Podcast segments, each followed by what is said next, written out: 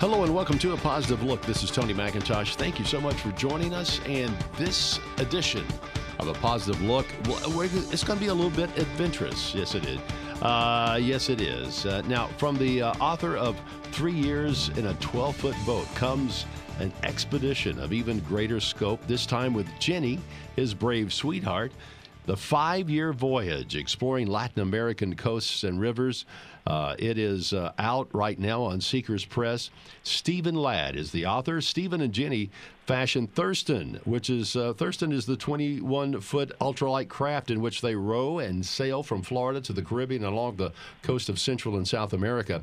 Now, through storm battered and robbed at knife point, they ascend uh, across the Amazon and uh, it, it is a uh, an incredible uh, journey through Bolivia, Paraguay, Argentina, and Brazil, where they gave birth to George, their child.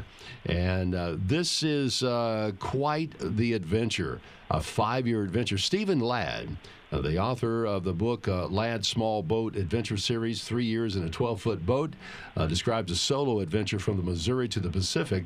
That's one, but now his uh, uh, a new one, which is going to be republished on in April. The Five Year Voyage is a two book series.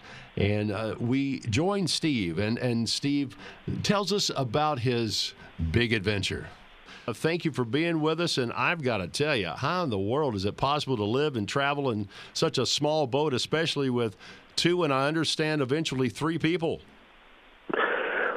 You just um, keep trucking along and um, you don't mind the uh, being cramped, I guess. well, you got to really like each other, I guess. Now, tell us about uh, your, your, your boat. Your boat's name is Thurston. Uh, where did that come from? Well, in in all the boats we've had, they've named after cats we used to have. Oh, okay. And and usually uh, you, boats, uh, from what I understand, usually are female names. Thurston seems to be a, a male name, and a cat. What type of cat is Thurston? Was Thurston? Is Thurston? Thurston was a was a female cat, and okay. Um, I don't, I don't know what kind of cat she was, black, and um, she was she was dear to Ginny, and so she she passed away as the boat was getting done. So oh wow, you know her spirit got transferred to the boat. Gotcha, gotcha. Well, uh, you know, with a with a trip like uh, you went on, the logistics have got to be. I mean, passports, visas, all kinds of stuff. How did you and, and Ginny plan for this adventure? This venture, unlike the first one, was not very planned. It, it evolved. It, it decided itself. We we built this boat. Well, we didn't build it from scratch. We modified an existing boat, and then once we got going, the, initially we were just going to down to the Western Caribbean, like along the Caribbean coast of Mexico and Belize. That was our intention, and we did. But then we saw the capabilities of the boat, and we kept going, and it kept growing, and mission creep just kept on creeping. We ended up in Argentina. Wow. Now, uh, going in a small boat like this with no, uh, you know, support and a practical, a practical decision. Now, uh, I've got to ask you why. Uh, what what made you decide you wanted to do this in such a small boat? Well, one thing about small boats is that you're not really cooped up in them so much as being standing on them and using them as vehicles for getting to a new place to land on the shore. It's more being outdoors for five years than being in a tiny boat for five years, which of course has its own rigor to it. When you're when you're going down, well, when you're going anywhere, you're going to want to pick the climate to suit your your needs, and going south is better than going north. And then, although if you keep going south, it starts getting cold again. You know, when you go across oh. the equator. Yeah, yeah. And that happened too. Wow. Now, you, you were traveling along the uh, coast and the rivers of uh, third world countries. I mean, was it dangerous? Uh, you know, possible robbery and some. What about storms? There are dangerous places for sure. Like the the coastlines of much of the Caribbean are dangerous, and some of the big cities. Pretty much all the big cities are dangerous. Yeah, Even yeah. in America, of course, there are too. And um, so we ran some risks and did get robbed once and um, wow. we carried we carried um, a club with us occasionally, and just um, tried to be careful, but ran some risks. Now, you know that that's some of the bad things, but uh, I'm sure there were a lot of positive things that happened out of this. What are some of the, what are some of those that you you know sought in your travels, like nature and, I don't know, you got to be introduced to a lot of local different cultures as well. So that must have been yeah, all the above. Yeah. We we did this for for adventure. We're just adventurous spirits. Um, modern day exploration. We we went where the lands and the peoples and the rivers are least known, not even entirely mapped. We had to make our own maps as we proceeded through certain backwoods areas of the Amazon and of the Mato Grosso, which is the world's biggest swamp down there, and um, the foreign cultures. That I mean the the the mainstream cultures such as Brazil, where we had to teach ourselves the rudimentaries of Portuguese, but also we were in the the backwoods areas of these countries, the more remote areas going through the through the interior river systems, and so we were with native peoples a lot of the time. Uh, we're not professional anthropologists; we didn't learn their languages, but we were with and um, with and among them on many of the nights that we were sleeping along along those riverbanks. Wow. Now, uh, this was a five-year voyage, and you you got to have some money. How did you plan for this? Financially plan for this adventure? Did you ever run out of money? We just had savings, and in in both cases, my my books were my voyages were self-financed through savings. I I had a I've had a conventional life of having a career in uh, local government as a city planner, and um, we just lived off our savings. But, wow. but very economical. We we did not have uh, an expensive boat. we did not have expensive tastes.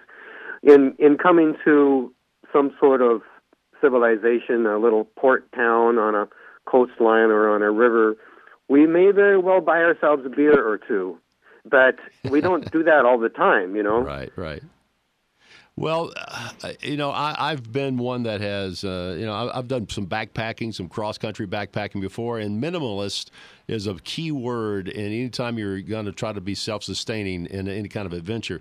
Uh, now, with a uh, an adventure like this, uh, this has got to be, you know, seeing the world a little bit differently. How might a minimalist uh, change a person and cause them to see the world in a different way? Mm-hmm. The way I look at it is that adventure is about going someplace where you're not used to that place, someplace foreign to you, someplace where you're out of your depth, where it's not your realm. And uh, so minimalism means that you're not bringing your baggage with you. It's it's pretty necessary. If you're gonna if you're gonna have an adventure, it's it pretty much has to be a minimalistic adventure. How can you have a an adventure where you bring your you know your kitchen sink with you? Yeah, I mean, there's nothing nothing new. You don't learn anything really. Uh, right. You know, if you want to yeah, stay in a hotel. yeah. And um, you know, when you're adventuring is something uh, I believe important to people doing their whole lifespan.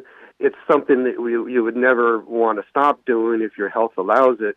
But um, there's a little pitch, I guess. Uh, it's it's really important for young people because when you're young is when you're most impressionable. It's when you're learning, you're developing, you're um, becoming yourself, and uh, it's it's it's it's very advantageous to find out who you are to do some adventure when you're young, and then when you're later on too. But you have to be. Uh, I find that it takes longer to have the same uh, depth of immersion and and satisfaction. So my first total travel was when I was 18. I traveled for a year and then uh, 18 years later was the three years in a 12 foot boat. And then the voyage with Ginny was five years. And each time it just takes longer to satisfy that wanderlust. Wow. Now, uh, I'm sure you learned a lot of lessons along the way, and I'm uh, probably with every adventure you've gone on, you're going to learn something a little bit more. What were some of the most prominent lessons you learned from this trip? Well, in this trip, in a in a small boat, a small boat is just a practical way to go. I mean, you, you can. I think there are lots of really cool ways to to adventure these days. One of them would be on foot to hike across Canada or around the world, or to bicycle, um, canoe. A lot of things would work, but a small boat has a lot of real advantages because you can carry a small but really effective kit of gear. You know, you can carry a little stove and you can carry a week's worth of food and water and a few tools. And the thing about that is it's kind of an in between type of thing that isn't done very much where, you know, the big sailboats, they sail around the world, um, but they need a different set of skills and information than we did because we're staying close to shore. We're staying so close to shore that if something goes wrong, we can swim to shore and abandon our boat. And we don't care how deep the water is because our boat only draws six inches. If we if we can't see a rock, we're not likely to hit that rock because we don't our boat doesn't extend down into the water. Gotcha. So we don't need we don't need like the cruising guides that the big boaters need. We don't need all the charts so much. But what we do wish we did have was other sorts of information which simply doesn't exist, which is like where can you pull out of the water? Where can you get behind a little um, island? Where can you go up a river mouth where the surf isn't too bad? And um, we found that it's largely possible to to find to determine that by looking at Google Earth and we um, identified such refuges in advance of ourselves by not by having internet with us, which we didn't. We didn't even have cell cell coverage generally, generally where we were. But in advance, we would stop in some town or like the capital city of that country and spend like a week or two looking at looking at the satellite photos and uh, determining where where we're going to um, spend various nights. Uh, talking with uh, Stephen Ladd, who is the author of uh, the Five Year Voyage, and this book is uh, this is book two of the Ladd Small Boat Adventure Series. Where do I find what genre do I look for uh, for this book in a in a store somewhere or in on Amazon? Include adventure and sailing and boating. Okay. All right. You and Ginny have uh, been to 19 countries. What what was your favorite and and why? it would have to be Brazil. We we conceived our son in Brazil, and then, well, that was in the that was in the Amazon region. We we came into the Amazon region from the back door, you might say, because we didn't. We came in through Venezuela, up over the Amazon, the Orinoco River, and came through uh, a backdoor tributary to it, and then found ourselves in the Rio Negro, which is probably our that's that's not just our favorite country, but our favorite region within a country because the Rio Negro has, and it's so named, it's the Black River because the water is it's actually clear but tinted black like a black tea, and that tannic acid in the water uh, has no ill effect to a person. It's got a positive effect, which is that the insects do not exist, the mosquitoes and the no-see-ums. So it's a very healthful place. The water is pure and fresh and fun to swim in, deep and um, just a lot of it. This is these are these are rivers so big that when you're out on that river, there's usually a sea horizon. There's usually a horizon in which you can't see land on the other side. Wow! And um, so this this is big water. It, it uh, well, it sounds we like it. Our, we chose to have our son there in Brazil. We we we conceived the child and then we proceeded into other countries. We were in Bolivia, Paraguay, Argentina, Uruguay, but then we came back into Brazil and that's where we had our baby just because we wanted him to be Brazilian. Uh, your baby's name is George, and what was it like having uh, George aboard uh, the small ship already? Well, it was okay in the rivers, which is where we were, and we had to spend another six or eight months traveling on the rivers before we would reach the conclusion of that part of the voyage. And so he was no no problem. Um, there were a few times in which we would have could have sailed, except with the baby. We had all our rigging, you know, our lines running back and forth, uh, covered with uh, cotton diapers getting dried, and Wow. so we couldn't put our sails up. So it was a little bit of a restriction there. We had to use our outboard motor instead of our sails.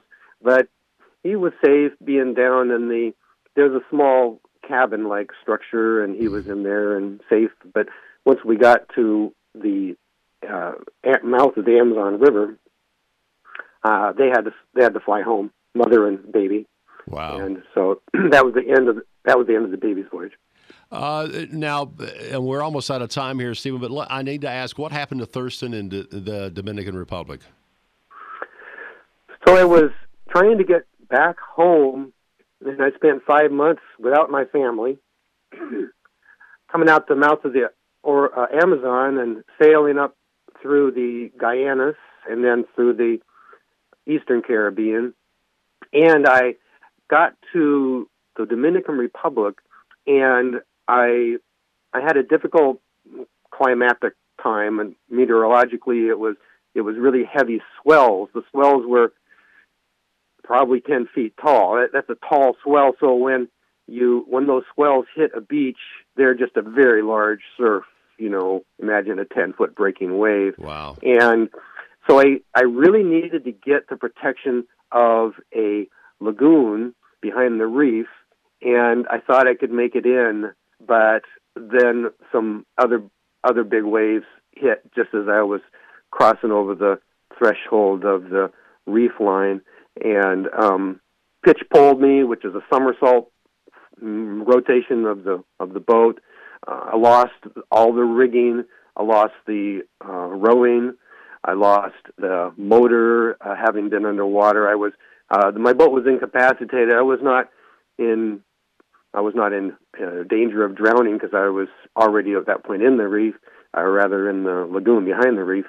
But at that point, I sold her for a few hundred dollars and um, just flew home, called her quits. Wow. Well, well, Stephen. Unfortunately, we're out of time. But listen, there's so many more adventures, and they'll, they'll find it in the book, "The Five-Year Voyage: uh, Exploring Latin American Coasts and Rivers." And uh, Stephen Ladd, thank you so much. Where can they go? And uh, you have a website where people can find out some more about uh, what you've done in the past and maybe plan to do in the future.